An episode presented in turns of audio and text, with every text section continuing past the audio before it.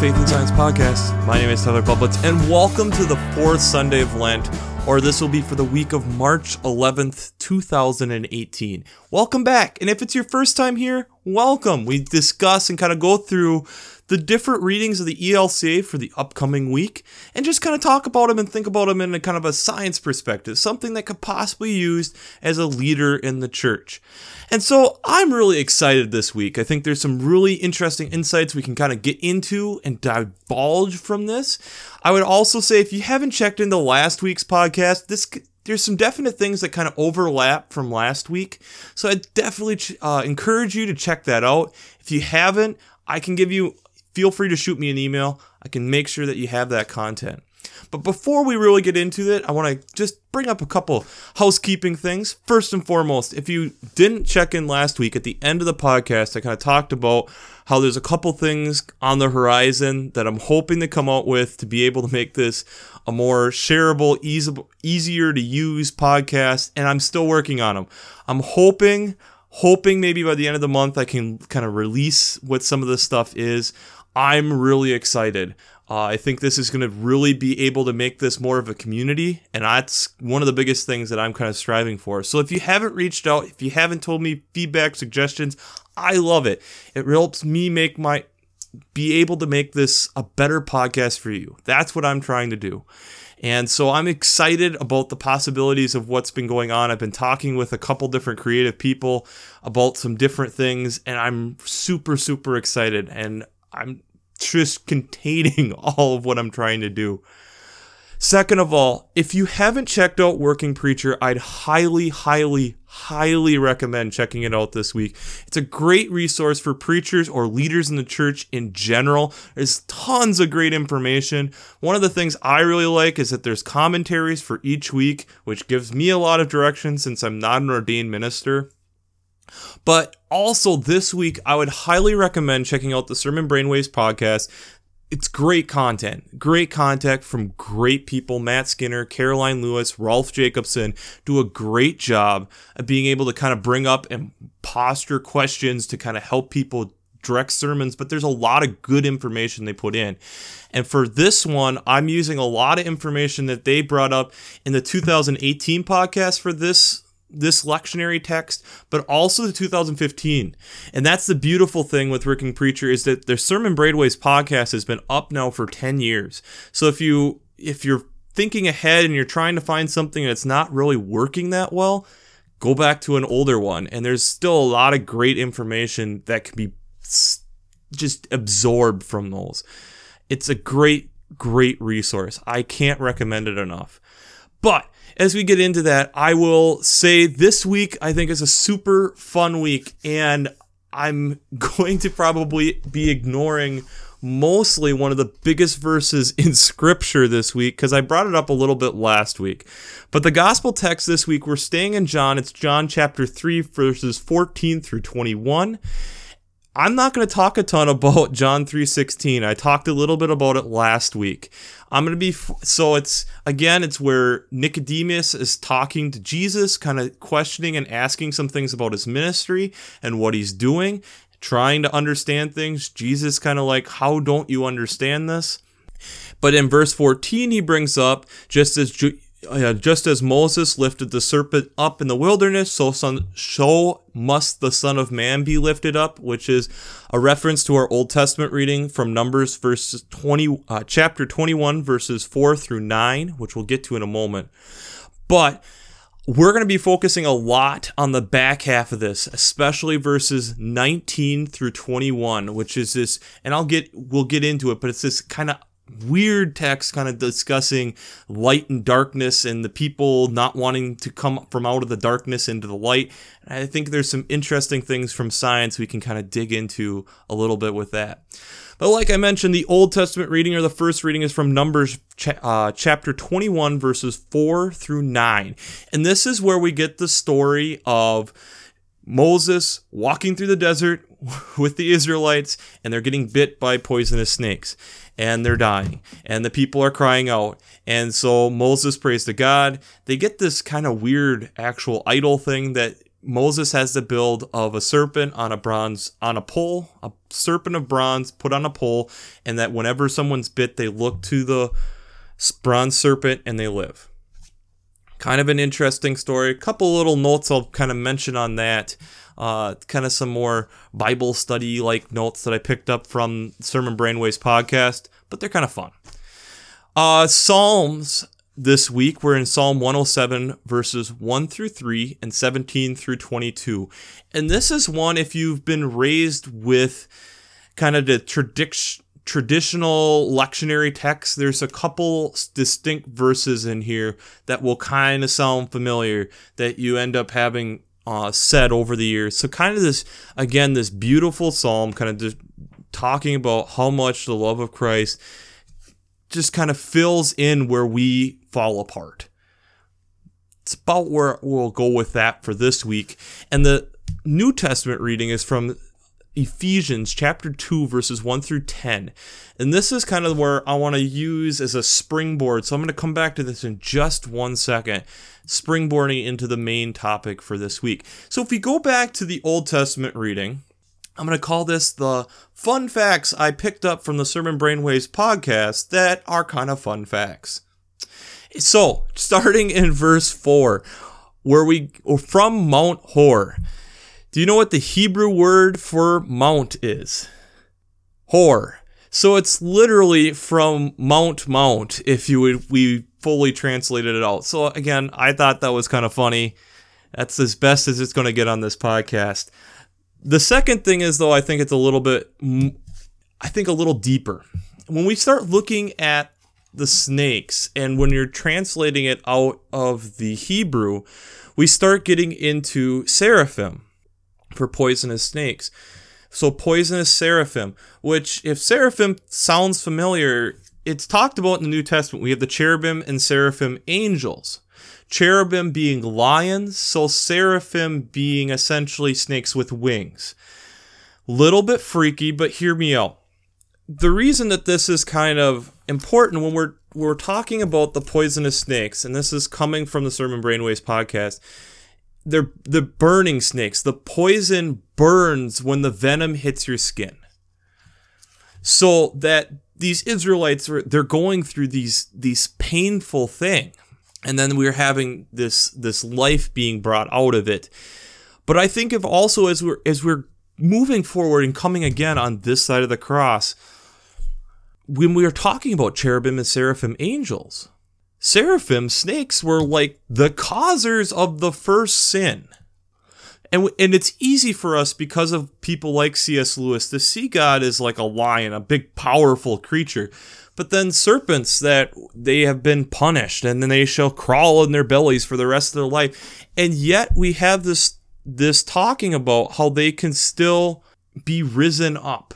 How Christ, uh, you know, being part of us, being us as like broken people, can be still raised up. And I thought it was kind of an interesting fun fact, maybe a fun Bible study type of thing we could you could really dive into, and I just couldn't pass it up. But going back to the Ephesians reading, this is the one I think that that really is interesting, kind of gets the wheels turning a little bit for this week. I'm going to start with the last verse. For we are what he has made us, created in Jesus Christ for good works, which God prepared beforehand to be our way of life. So he's talking about Christ being in our life. And as we before I really take the big springboard I want to with this, you have to realize with this text, the first three verses are talking about what it's like before Christ enters our lives. And then the 4 through 10 is talking about how Christ comes in and because of how he saves us, it, it changes us. So I'm going to go based off of what we talked about then in verse 10. So I'm going to read verse 10 again, and then I'm going to read verse 3. And there's one word that I'm going to say straight the first time, and I'm going to change it then the second time. So, just so it's straight, I read verse 10, then I'm going to read verse 3 essentially twice in a row. For we are what he has made us, created in Jesus Christ Jesus for good works, which God has prepared beforehand to be our way of life.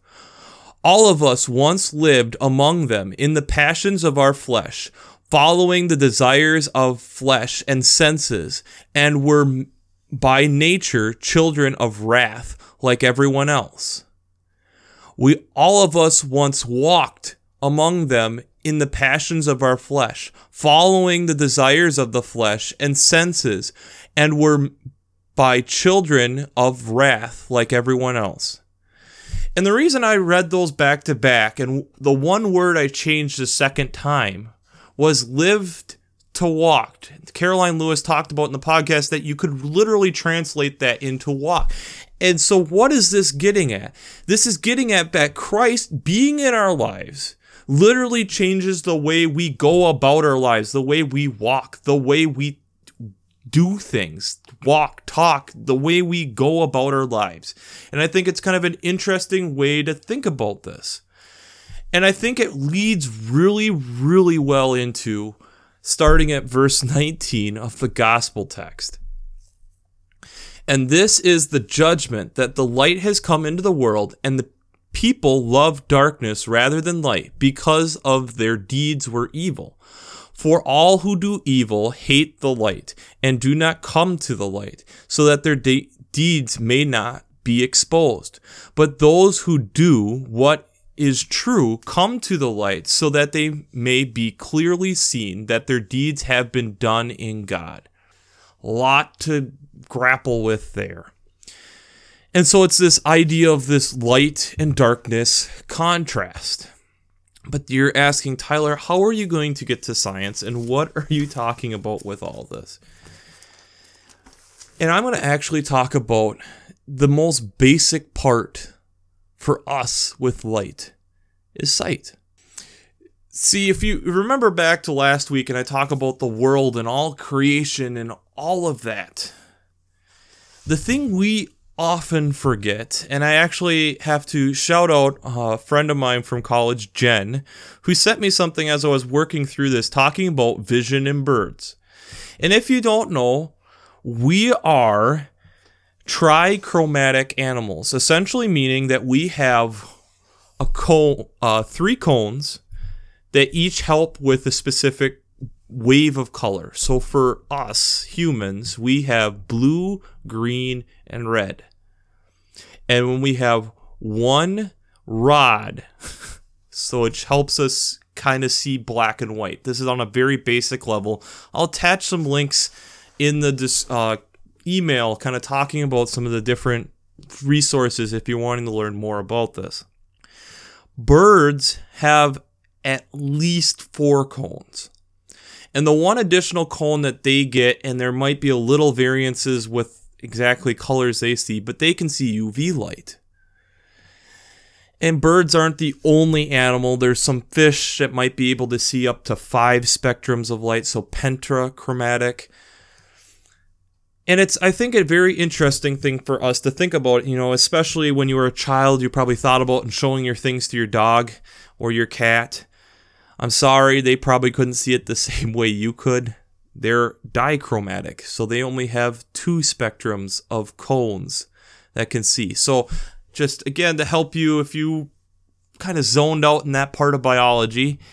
So, you have rods, which again help with black and white. And the more it helps you with being able to pick up changes. So that's where a lot of, like rabbits, for instance, have eyes on the sides of their head. So they don't see as much depth. That's why they stand really, really still when they think something's moving to be able to see because they don't have depth perception, which is hard to imagine, but they see more. So they see like 180 degrees, where we don't quite see that way. But they also then they have lots of cones so they can notice the differences that are kind of approaching in a black and white picture so they don't have where they're picking up colors whereas dogs and dogs i just based off the videos i was rewatching to get prepared for this. So you see a lot of blues and they see a lot of like brown yellows. And again i'll link some of those videos below. So they don't see the same bursts of color we do. And the reason I even got into this is that we're talking about birds like European starlings or like blackbirds or things that you would see that, oh, they look kind of blah. Birds don't see it that way. Birds, because of the UV light, can see different bands of light that we don't see. So suddenly they're able to tell a male and a female apart and different species apart that maybe are really hard for us because they're seeing additional color. Really kind of interesting little article there to check out. And it got me thinking about this and actually digging through college notes to remember where the heck an animal, where's my animal behavior notes and where is that stuff talking about how we're perceiving light. And and it's been fun kind of digging back into this and thinking about this that we don't all see light the same way. Even people don't see the light the same way. Color blindness is a thing. In talking about how just essentially a lot of color blindness can be simply a genetic mutation that suddenly it's not working. Uh, actually, there there's some decent proponents based on that most primates don't have trichromatic or being able to see the spectrum of colors we do. Uh, that it's a it's a later mutation that came in that humans are able to even see through see all these colors. Very interesting. But there's a basic part of this that as I dove into this deeper and was thinking about how, you know, this is an easy thing to talk about how God probably sees in all this stuff and he can just see all these amazing things that we can't see and we only see a small picture of what even nature can see and God can see so much even more than that. And there's a there's a sermon there that you can talk about. But I thought about this also is there's the simple basics of how we actually see. Now, again, to give you a little bit more of my background, if you don't know, I spent a year working for a solar company. And and solar companies, you start getting into talking about light, pretty obviously there, and photons of light, which essentially is little energy packets from the sun. Uh, that that's how the solar panels work. You're you have the energy coming from the sun, and that they're you're having these big panels to help collect if you're make, doing electricity or in other cases help warm water or whatever you're using your solar technology for. But in all of this, photons for us we know all about. We see them all the see it all the time, quite literally, we just don't realize it.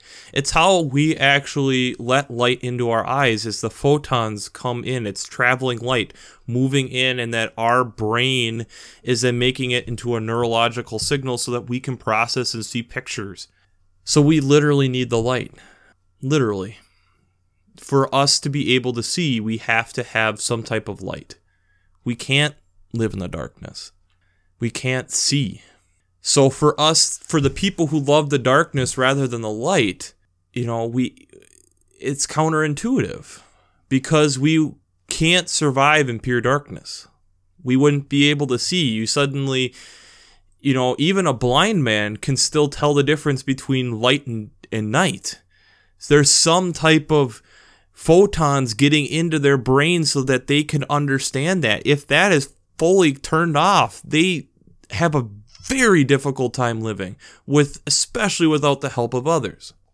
So why is it then that when we are in the dark, when we have caused sin, why is it that we don't want to walk into the light?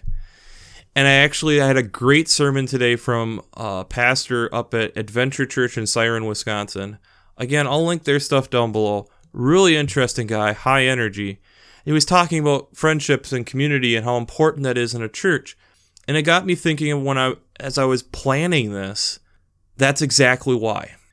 When we walk out into the light, we feel exposed. We see every wrinkle, every pimple, every scar, every everything wrong with us, all the dirt. And we feel like there's times when we walk out into the light in front of God all by ourselves. And we don't feel that there's anyone else there with us. And if you look at it, what is this time of Lent? Jesus is processing to go and die so that we can walk out there in faith. But the other aspect to it is is not even Jesus did it alone. Jesus had his 12 and or if you want to call it 11 disciples walking with him making sure you know they didn't understand fully what he was doing but he wasn't walking it alone faith is not meant to be walked alone faith is meant to be walked in a community faith is meant to be having that we all walk into the light together we all let our irises go from super wide to super tiny to let in less light because of how we don't need it as much. That's a whole nother thing. The amazing thing about your eyes and how they're able to adjust. If you've ever had your eyes dilated, you know exactly what I mean. But our eyes just naturally do that. Our eyes naturally open up bigger looking for light, looking for it. And so when we step into the light, that that they're shrinking down because it's an, we're getting blasted with the amount of light as we stepped into it. Christ wants us to step into the light. Christ wants us to so that we can start to understand and see things differently. An example of this, another biological example, is if you've ever seen a blue jay, very common bird here in North America. And if you look at a blue jay, and I wouldn't blame you, it's perceived that the colors are blue, little bit of black around the edges, and white. But if you ever find a blue jay feather, it's black. It's all black. When they're all together, they perceive something totally different. We as a faith community, we as a church, we as the body, if you're going to reference even into 1 Corinthians chapter 12, we each have a role to play. We each have we each are a different body part. Some of us do things better than others. That's why we need each other. Because we can't do it all on our own. We shouldn't be stepping into the light on our own. We shouldn't be exposing all our scars and, and dirt and all our flaws, all our sin by ourselves. We need to be exposing that together. That's the point of it. And just because we're hiding in the darkness doesn't mean it's not being seen just because maybe other people aren't seeing it. God sees things differently. God uses different spectrums of light that we probably can't perceive or understand at all. He sees it all. He is the light that we need to be able to move at all. So, as we're in this time of reflection, in this time of Lent, it's so important for us to know that that's that's what he is doing.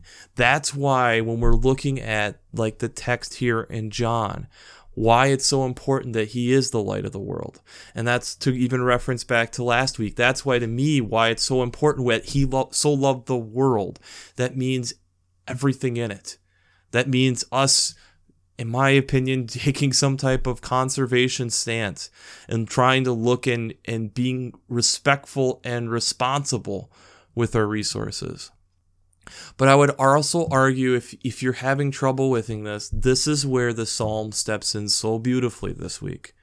Oh, give thanks for to the Lord, for he, for he is good, and his steadfast love endures forever. He is there. He loves us so much. He is surrounding us with his love. He wants you to know that He's trying to show that even in how you see, that you literally need the light in order to see. So, again, I want to thank you for tuning into this podcast. If you haven't given me feedback, or if it's been a while, I love hearing feedback. It makes my job easier, believe it or not, so that I know what's being helpful, what's being useful, how are you using this? I'd love to hear that. Or if there's things that you think would be better, is there certain things that I, you wish I would cover? Tyler, I'd love you to do a deep dive on light. Well, I'll see. Maybe that's something that you want. I'd love to hear that. I'm trying to make this for you guys. And as for me, I'm learning just as much as you guys are with doing this. So, again, I thank you for this. I thank you for tuning in and listening. And I'll wrap it up the way we always do. I pray God blesses you through your faith and amazes you through science.